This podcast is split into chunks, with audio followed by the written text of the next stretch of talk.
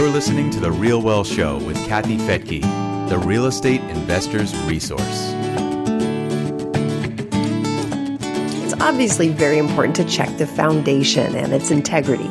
That's why we hire inspectors. But should we rely on our home inspection report to correctly identify the issues? Our guest today says no, it's not enough. I'm Kathy Fettke, and welcome to The Real Wealth Show. In this episode, you'll hear from foundation repair expert Bob Brown, whose mission it is to shed light on what he describes as an opaque industry. Bob has more than 35 years of experience as a certified foundation repair specialist by NFRA, and he's LEED accredited, among other accreditations. He founded Arizona Foundation Solutions in 1989, which he says was one of the only foundation repair companies to use licensed professional engineers. Wow. Okay, we're going to learn a lot from Bob today, and I'm so happy to have him here on the Real Wealth Show. Bob, welcome to the Real Wealth Show. Thank you. Glad to be here. I haven't had too many contractors on to tell us what to look for, so I'm excited about this. And I think we're going to do a whole series.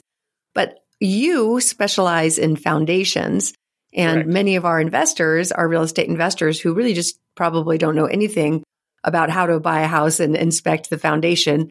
They just probably read the inspection report. So let's start there. What should an investor look for in a just a basic inspection report when it comes to the foundation? Well, so home inspectors are not foundation repair experts. They might identify something or they might miss it. I teach uh, the Arizona Society of Home Inspectors every every year. I'm a speaker at their annual convention, and I go through and sh- educate them. Other parts of the country, I don't know if they get educated by a, a foundation repair expert or not. You know, if they see a crack, if they see a crack, multiple cracks in walls or cracks in floors or sloping floors, or if they see doors that are pinched, like if you look on one side, you know, the, the top of the door is like an, a gap, like an inch, and on the other side, it's pinching, it's on the other side, or windows can do the same thing. Those are uh, signs that home inspectors might see, uh, they might not see. And the problem in the real estate industry is that they'll usually, the home inspector will use up like eight of the 10 inspection days and then note that in their report. And then the, the realtor calls in a panic and says, Hey, there's two days left in my inspection window. Can you come out and do a foundation investigation? And it's like, that's uh, impossible. It cannot happen. Usually you, they should be done by engineers and sealed, and it's just impossible. Interesting. So if you're getting a home inspection, it may not be enough. You should also get a foundation inspection. Well, one of two strategies I suggest. Uh, one is what you just suggested. Go ahead and find a, a, an independent foundation forensic engineer that specializes in, in foundation investigations and get them there right from the get go because it can be done in 10 days. Or put a clause in your contract that says that if the home inspector points this out, you get an automatic 10 days in order to conduct the foundation investigation. I suggest one of those two strategies. And why does it take 10 days?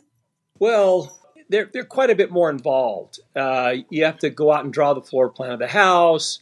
You have to conduct a floor level survey. There's about 17 things. You have to go online and do quite a bit of research about the soils, precipitation, uh, maybe historical uh, aerial photos to kind of show what the past uses were. You know, sometimes a, a river used to go through there or something, you know. And it takes a, quite a while to synthesize all of that and put it into a report. I developed some software to help engineers speed that time frame up, and it does. But I mean, even with that software, it's uh, it's a tough pull to get it done in ten days. Interesting. Well, when might you not need to have that extra inspection? I mean, I'm I'm a big believer in getting all the inspections because it gives you negotiating power. Doesn't mean sure. you're going to get a discount, but at least you can try. Uh, but right. uh, when do you say, oh, you know, I probably don't need this one? It, like if there's no cracks or if it's fairly new. Yeah, you know, I often tell people that they would call me uh, regularly and say, "Hey, I got this one crack," you know, and I, I would never get excited about one crack, you know, uh, unless it's really big or something, you know, like if it's really wide, you know, or something like that. But you know, one one crack doesn't necessarily excite me too much, especially a crack in the floor. Cr- cracks in the floors, uh, all concrete cracks. You know, if it hasn't cracked, it's going to crack. Uh, because concrete's a, a, brittle product and it tends to shrink, and when it shrinks, it cracks. And so I, I don't get excited about floor cracks very much. Uh, the garage, I don't worry about the garage too much because the garage is not temperature controlled, right? Unless you have an air conditioner in the garage, which is pretty rare. Then uh, you, almost every garage ceiling has a crack going right down the middle. Every one, whether there's foundation problems or not. Uh, so I, I don't get excited about that kind of stuff. Stucco cracks quite a bit for a lot of reasons. Could be foundation reasons, but could be just thermal movement. You know, the outside is subject to heat and cold. Uh, they might have lathed it wrong. The, the paper behind the wire might have been lapped wrong, and that causes cracks. So uh, stucco can crack for a lot of reasons. I, I, I don't get excited if there's only cracks in the stucco and nothing else, right? So what does excite you then? What what do we need to be looking for? Yeah, so so so uh, if you have uh, cracks in the drywall, the drywall area is typically temperature controlled. And if you have multiple cracks in the drywall, that's a good sign. Uh, a really good sign is if you have a doorway that is pinched or a window that is pinched. And if you have sloping floors, those are pretty good indications. And especially if you have a group of them together, uh, then you start to get pointed to a pattern. And that's what we look for in foundation repairs patterns. Because what you're trying to understand is how is the foundation moving as a result of soil interaction with the foundation? And soil interaction can be settlement, like if you have gravels and, and, and sands and coarse soils, and they get wet, they can consolidate and settle, and the house can go down. But on the other hand, if you have clays, it could go either way. That's the funny thing about clays. Uh, clays, when they get wet, they swell, and when they get dry, they shrink up. And so you can have a cycling pattern, and you can either have settlement or what we call heave, which pushes the house up. And so you want to understand you want to understand all of these soils and how they work and what, what's going on and what's happening with the water uh, in order to understand the movement to make sure you understand whether it's heaving or whether it's settling. That's why you want a local specialist because they would know what's going on in the right. area. I mean, Texas is notorious for that because of the clay ground. It gets hot, then it gets rainy. That's right. Texas is ground zero. That's right. and, and, Colorado is uh, very similar in some respects uh, to that. And the Carolinas are, are another kind of hot spot. But uh, it can happen pretty much anywhere. And uh, mistake that most people make, realtors included, is that they call a foundation repair company instead of an engineer. Mm. And that's a problem because uh, what happens is the, the, foundation repair company sends out a, a, a salesman who is paid by 100% commission. And he doesn't really make any money doing the investigation. He makes money if he finds a project where he can sell lots of piers and and, and make money that way. Mm-hmm. And so, quite often, what happens is a realtor will contact a foundation repair company who will send out a salesman, and whether it really needs it or not, he's going to recommend you know thirty, fifty thousand dollars worth of repairs, and then that sort of blows up the listing. Everything falls apart, and it it might need that or it might not, but you don't really know for sure unless you have a, uh, an unbiased, uh, objective uh, licensed professional who is trained and has you know a degree and and, and has passed very difficult exams and has uh, done an apprenticeship and is really understands soils and, and structural load paths and all that kind of stuff. So a structural engineer is who you want. I would recommend a a licensed independent foundation repair engineer. Now, there's not very many of those around. I was just going to say where you get one of those. there's a few around that you know in Texas there's a few, uh, and, and and and in Arizona there's a few. They're harder to find, they're not good at marketing like foundation repair companies. And they're really easy to find. You just hop on Google and do a quick search, and man, you know, uh, everything pops up. You know, it's harder to find a you know a, a, a, an independent foundation repair engineer. And the reason I use those terms is because most people call a structural engineer. Most of the action that's going on is in the soil, and that's a geotechnical engineer. A foundation repair engineer needs to have a little of both and he needs to be independent. He can't be one of those engineers that works for home builders all the time because those guys make a living telling people that no matter how bad it is, it's not a problem. And that may not be the right that may not be the right advice. Well, we're kind of seeing that in California. I don't know if it's the same thing, but I, I don't know if you heard about the rolling hills homes that have just collapsed and are falling yeah. down. The, yeah, yeah, yeah, Those are uh, those are uh, global slope stability problems where the whole slope slides down. And, and what happens is there's a gentle slope or sometimes a little steeper one. And underneath that layer, there's a there's a clay layer that starts out sort of vertical and then rounds out. And the, the, the, the water can get into that right above the clay layer that's just very, very slippery. And if it inundates that whole surface, then the whole thing just slides. Mm, it's it's so sad if you if y'all haven't, yeah. uh, yeah, I saw those pictures. It was horrible. Oh yeah, Rolling Hills and Palos Verdes, and I don't believe that their insurance covers that, which is just tragic. Yeah, well, almost all insurance policies have what they call an earth movement exclusion, and I, I think it's frankly kind of a ripoff, but that's the way the industry works. And you're right; uh, it's very difficult to get any any kind of claims on a house repaired as a result of soil movement. Woo. Yeah, that's rough. That's very sad. Okay, so coming back to foundations, and like you said, Texas, it, we have a lot of people Right. who invest in Texas, myself included. We have a, a rental fund there. We work with the local property management company. They're like, oh, yeah, I mean, pretty much every house in Texas is going to have foundation issues, but we know how to repair it. Pretty much. I'm a member of the Foundation Repair Association, the National Foundation Repair Association, which is headquartered in Texas. So I go there every year for the meetings, and I understand how Texas and all. I know a lot of the contractors there. I know a lot of the engineers there. I understand the whole the whole deal there. And by the way, just as a side note, I'm an investor as well. I have ten rental houses, so I understand the eh, investor point of view. Oh, that's that's wonderful to know.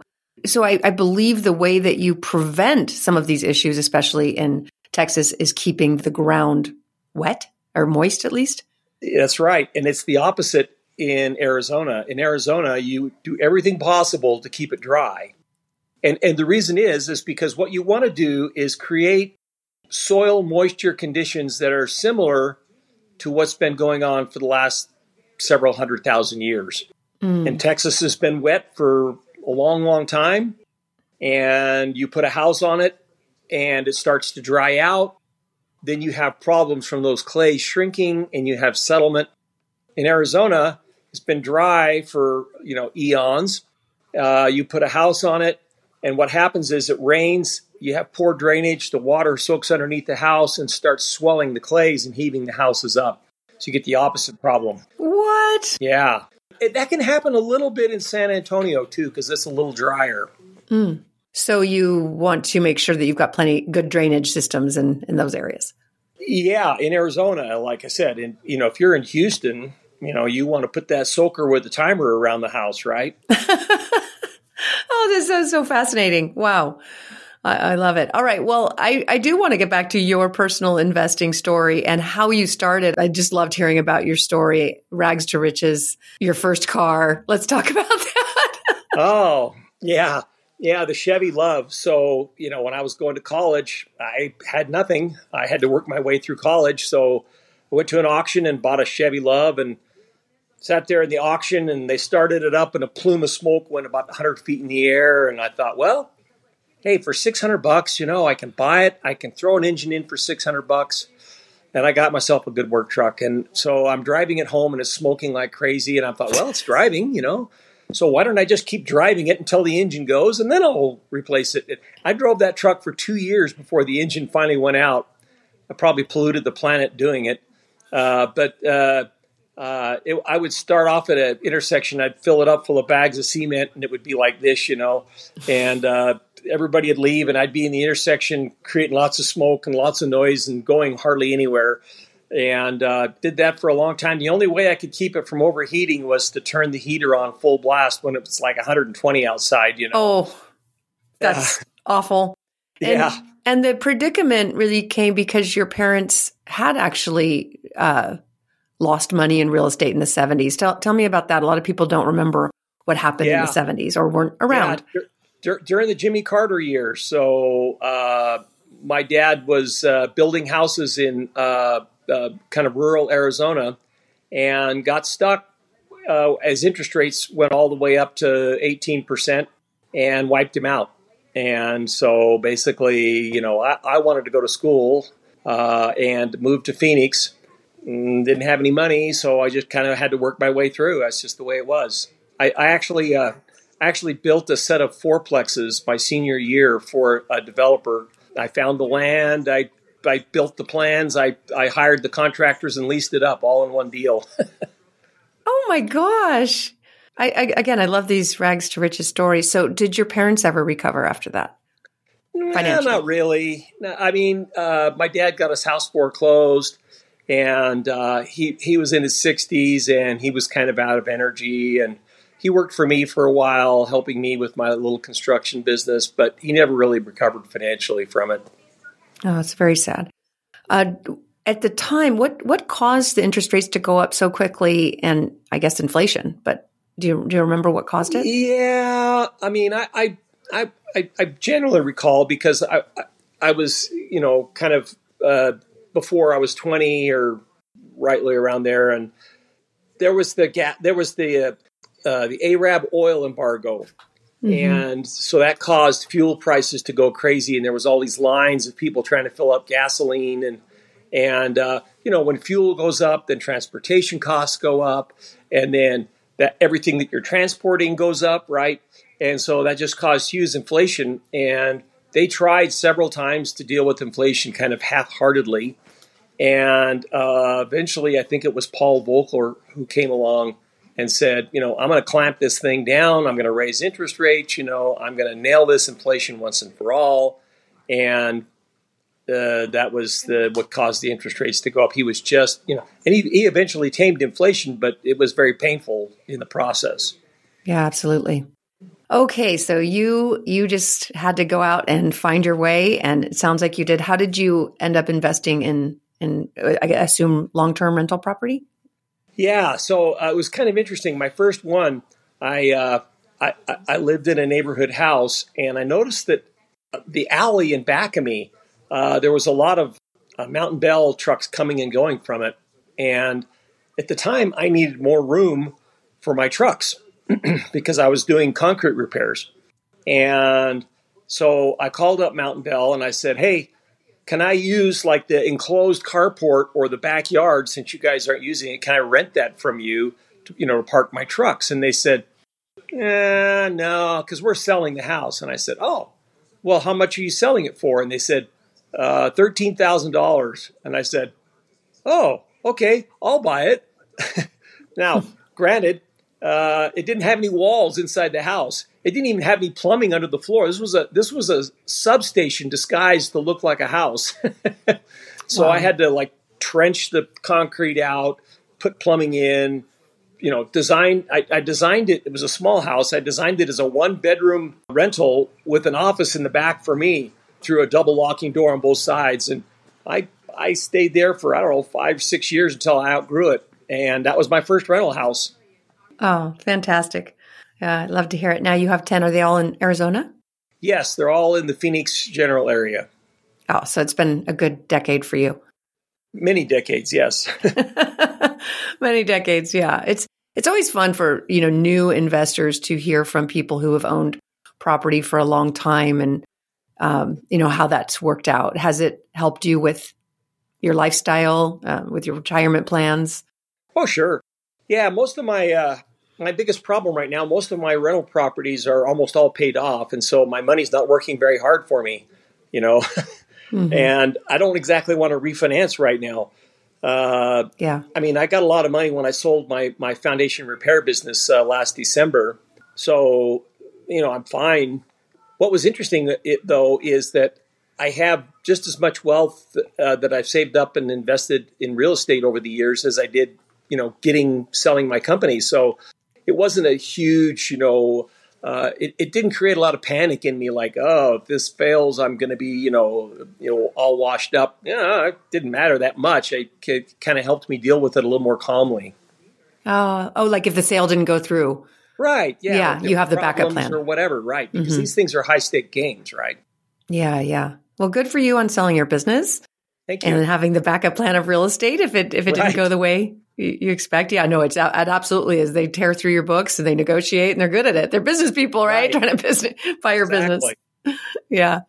Oh, excellent. Well, it's really been a pleasure. How can people find out more about uh, all the all the information you have to help them with foundation issues? So, so I have a book that's being published uh, in September called Foundation Repair Secrets, and there's a website to that same name, and a blog.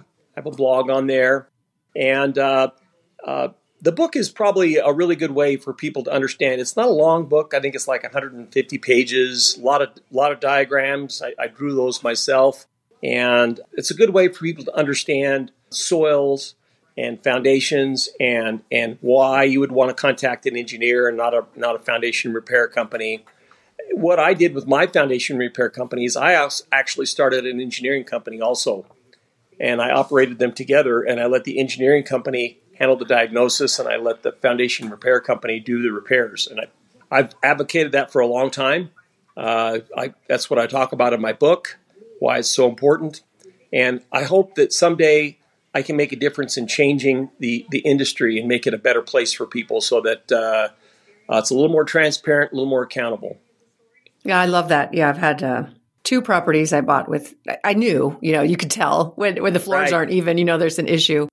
Uh, and you know d- d- you just have to add it up in the in the price or the discount that you get you, you know but right. so I'm don't you don't have to be afraid of it. It's it's what can help you get a discount on a house and and there are ways to repair it. And sometimes there's not right? So you need to know. Well i mean almost everything can be repairable for a price right? But yeah. this may not be worth it right? It may not be worth it. Yes that's right. Okay bob well thank you so much for joining me here on the real wealth show. It's been a pleasure. You bet. Thank you and thank you for joining me here on The Real Wealth Show. If there's other topics you'd like to learn more about, just reach out to us at hello at realwealth.com. And if you haven't already looked for yourself, if you go to realwealthshow.com, you'll see we already have thousands of webinars that are free for you when you join and is free to join at realwealthshow.com. You just click on the Learn tab and you'll get lots and lots of information that you have to pay a lot of money for elsewhere but it's our mission to raise the wealth consciousness of our listeners, and that's why we do it. So, again, check it out at realwealthshow.com. I'm Kathy Fettke, and thanks so much for joining me here on The Real Wealth Show.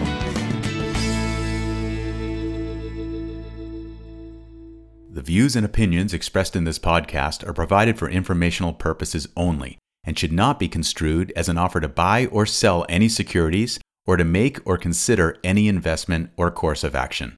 For more information, go to realwealthshow.com.